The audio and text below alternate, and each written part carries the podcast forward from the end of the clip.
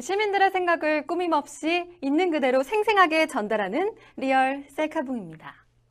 요즘 주변을 돌아보면 희망 없는 지옥에 살고 있다는 투의 헬조선 타령을 흔히 듣게 되는데요. 공부하랴, 취업 준비하랴, 그야말로 하루하루 살아가는 게 팍팍한 탓이겠죠. 그렇다면 삶이 힘겹고 고달프기만 한 이들은 어떻게 피로회복을 풀면서 이 시대를 꿋꿋하게 견뎌나가고 있는 걸까요? 젊은 청춘들에게 내 삶의 피로회복제는 무엇인지 황혜연 기자가 직접 들어봤다고 합니다. 함께 보시죠. 네, 저는 지금 가로수길에 나와 있습니다. 요즘 각박한 현실에 지치신 분들 많으실 텐데요. 어떤 부분이 가장 피곤한지 또 어떻게 피로를 푸는지 들어보도록 하겠습니다. 직장인으로 산다는 건 많이 피곤하시죠? 네. 어떤 점이 가장 피곤하세요? 그냥 매달 매달 돈 메꿔야 될 때 이게 제일 좋아요. 나의 피로 회복자는 무엇? 운동하는 거. 어떤 운동 좋아하세요? 유산소 운동. 유산소 운동. 가위바위보. 아, 니가 가운데잖아. 조용히 하고 가위바위보.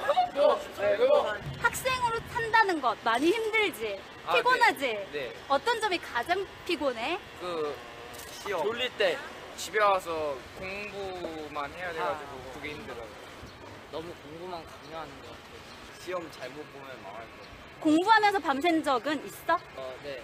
밤 늦게까지. 새벽까지. 부모님한테 네. 공부한다고 거짓말하고 친구들이랑 놀러 간 적이 있다 없다. 있다. 내 삶의 피로 회복제는 친구들이랑 노는 거예요.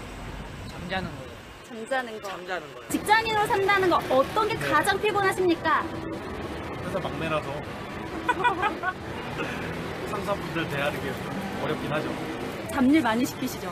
아니 괜찮아요. 행복해요. 그런 거는 해볼게요. 네. 가족에게 야근한다고 핑계대고 유흥을 즐긴 적 있다 없다. 없어요. 진짜 아, 기쁠 거 없다. 없어요. 아 네. 나의 피로 회복제는 무엇 무엇이다. 주말에 보드 타거나 아니면 한강에 그냥 텐트 타놓고 자요. 초등학생으로 산다는 거 많이 피곤하지. 어떤 점이 가장 피곤해? 초등학생이라서 공부를 못하면 혼나기도 하고 어, 기분이 안 좋기도 하고 친, 그런데 어, 친구하고 점수 잘 나오거나 친, 어, 친구하고 놀 때 이런 때는 기뻐요. 내 삶의 피로 회복제는 친구하고 같이 취미 생활을 하는 게 제일 기뻐요. 어떤 취미생활? 축구요. 다른 공부하려고 이제 준비 중인지 이게 다 겪는 일이라서 대한민국을 원망해 본 적은 없으십니까? 아, 그런 건 없습니다. 막연하게 이제 앞날 생계가 좀 그래서 아르바이트 하면서 가장 힘든 점이 뭔가요? 다 똑같이 일해서 그게 힘든 점은 없습니다. 자신만의 피로 회복법은 비타민제 음료수를 조금씩 먹어요. 여기서 몰래 먹은 적 있다 없다. 그런 적은 없습니다. 네, 황혜연 기자 인터뷰 잘 봤습니다. 학생부터 취업준비생 그리고 직장인까지 이 피곤한 이유도 다양한 만큼 피로회복 푸는 법도 다양하게 나왔네요. 헬조선의 미래가 불안하긴 하지만 우리 삶 자체를 부정적으로 여기지 말고 피로를 풀 만한 자신만의 방법을 찾아서 회복하는 것이 무엇보다 중요한 것 같습니다. 있는 그대로 리얼하게 보여주는 셀카봉 뉴스. 다음 시간에는 더욱 화끈한 인터뷰 내용으로 찾아오겠습니다.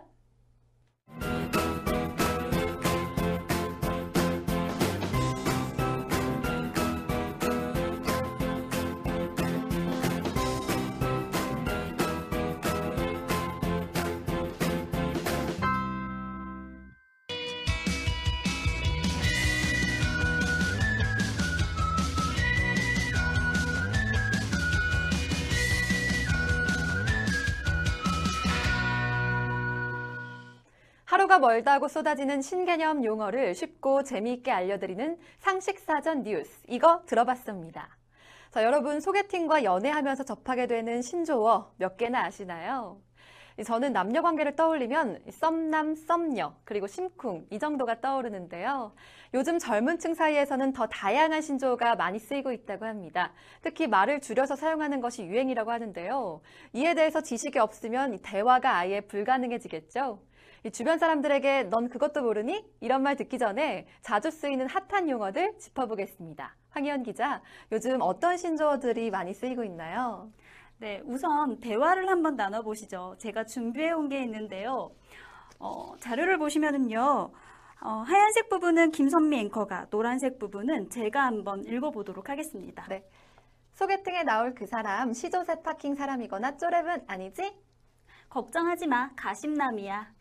나에 대해선 뭐라고 얘기해놨어? 에빼시라고 해주지. 크크. 연서복이라고 했는데, 하하.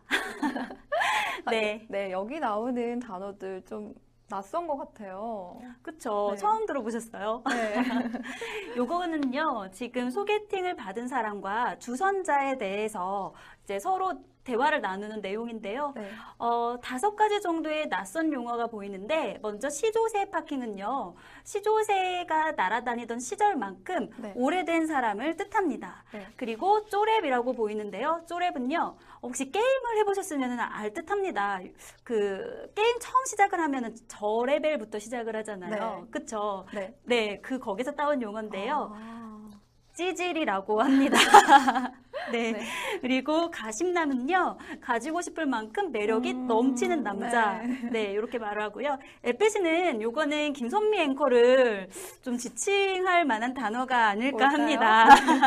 네, 요거는요, 애교 빼면 시체. 오. 요 말이에요. 제 얘기 아닌가요? 맞죠?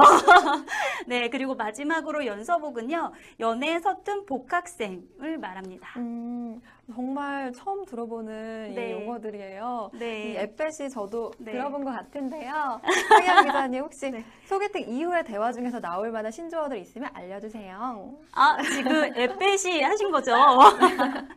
네, 아주 남자친구께 역시나 사랑받으실 것 같은데요. 만남 후의 대화 내용 당연히 준비했습니다.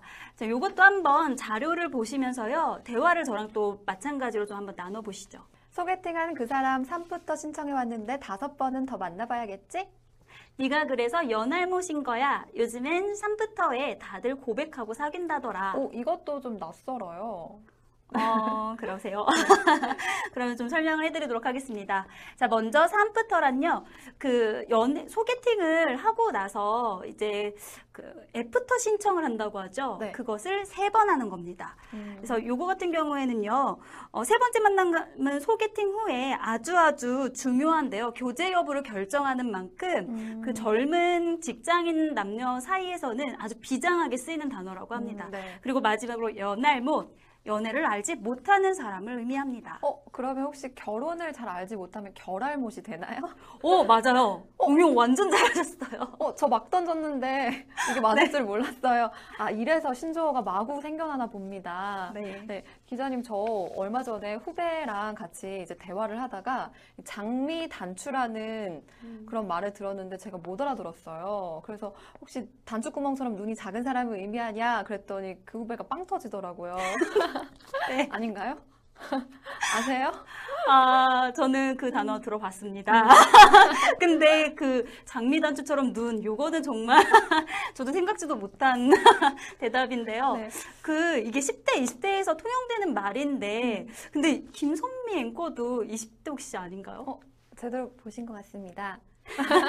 제가 젊은 네. 사람이긴 하지만 네. 하도 바른 말, 고운 말에 이제 집중을 하다 보니까 이 장미 단추를 잘 못 알아들었는데 어떤 네. 의미인가요?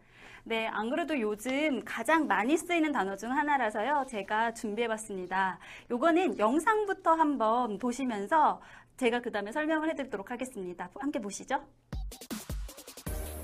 참 되는데 저기 저 남자 괜찮은 것 같지 않아요? 뒤만 봐서 모르겠는데 궁금하면 가서 봐봐.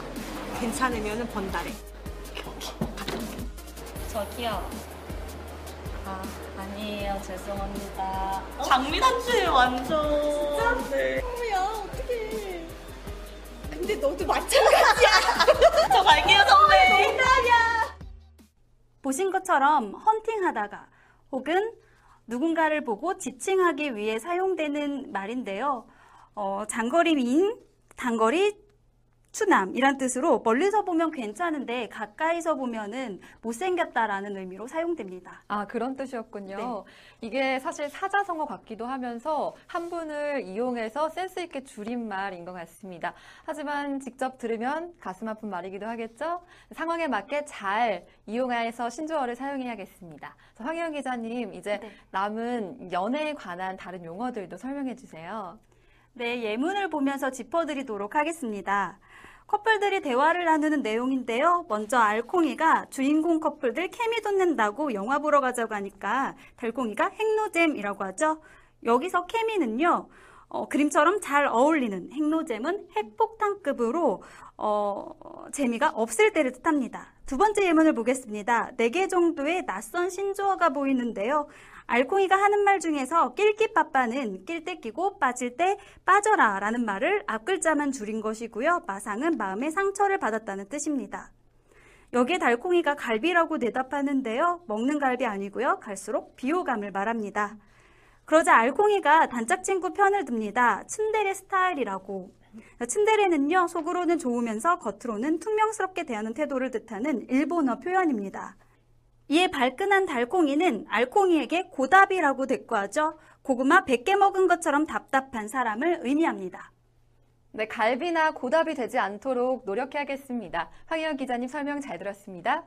자, 덕분에 저도 오늘 핫한 신조어들 많이 배운 것 같는데요. 여러분 어떠셨나요? 사실 부모 세대는 거의 알아듣진 못하는 말뿐이라서 이 재미있게 들으신 분도 있겠지만 외계어 같다고 생각하시는 분도 있을 것 같습니다. 앞으로 이 같은 신조어는 젊은 세대들을 중심으로 끊임없이 계속 늘어날 텐데요. 이 문제는 잘 알아듣지 못하는 어른들과의 의사소통이 어려워진다는 거겠죠. 유행에 뒤처지지 않기 위해 사용되는 말이지만 세대 간 장벽이 되어서는 곤란할 것 같습니다. 세계에서 가장 과학적인 문자인 우리 한글, 좀 더 아끼고 사랑하는 마음을 가진 것이 중요할 것 같네요. 지금까지 상식사전 뉴스였습니다. 고맙습니다. 안녕하세요. N뉴스마켓 화요일의 그녀 김정은입니다. 자, 화요일 하면 어떤 게 떠오르시나요? 혹시 주말은 아직 멀었구나, 아이고 지겨워라, 심심하다 이런 생각 드시나요? 자, 그렇다면 이제 화요일마다 저희와 함께 하시면 되겠습니다. 제가 재미있는 영화계 소식과 오늘의 뉴스를 가지고 여러분을 기다리고 있겠습니다. 자, 그럼 이제 화요일마다 저와 함께 해주실 거죠?